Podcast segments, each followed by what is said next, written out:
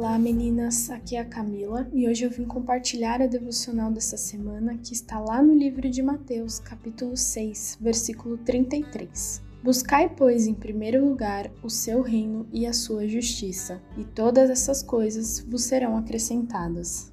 Você percebe quando tenta agir com o próprio entendimento?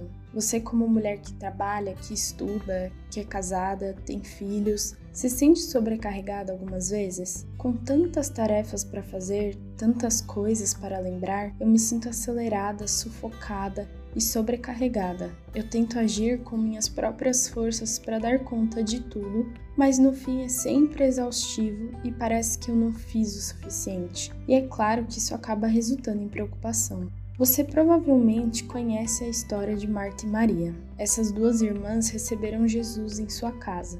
De um lado, encontramos uma mulher que estava tentando colocar a casa em ordem para receber as suas visitas e preocupada em cumprir tudo o que precisava, por isso, se incomodou com a irmã que não a ajudava. Do outro lado, encontramos uma mulher maravilhada ao receber o próprio Deus em sua casa.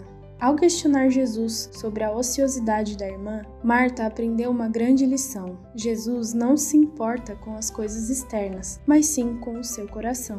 Deixar de descansar no Senhor nos dá espaço para muitas ideias nocivas seja o incômodo com outra pessoa que não faz o mesmo que eu, ou até mesmo achar que eu dou conta de tudo, ou cumprir as tarefas reclamando e me frustrando.